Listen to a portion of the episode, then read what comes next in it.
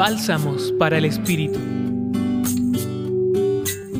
El Evangelio de hoy, tomado del libro de Juan capítulo 6 versículos 30 al 35, muestra la dificultad que experimentaban muchas personas para ver la revelación de Dios en la persona de Jesús. Para creer en Él, le pedían signos y obras. Jesús, paciente y sabio, explicaba las escrituras y les ayudaba a ver con claridad y comprender que era Él mismo el pan de Dios, enviado por el Padre para dar vida al mundo.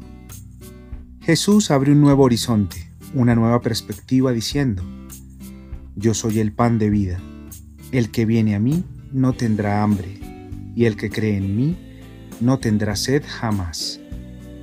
Acojamos hoy este mismo llamado de Jesús acogiéndolo en nuestras vidas, sintiendo su inmenso amor hacia nosotros, aquel amor que lo llevó a una muerte en cruz.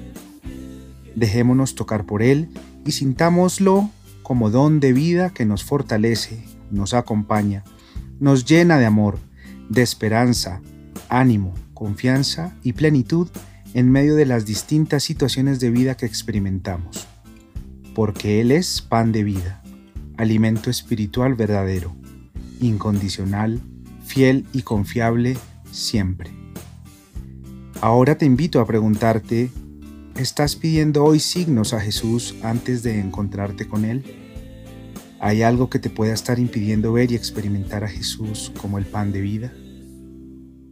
Compartió contigo Gustavo Adolfo Espinel Barreto desde el Centro Pastoral San Francisco Javier de la Pontificia Universidad Javeriana.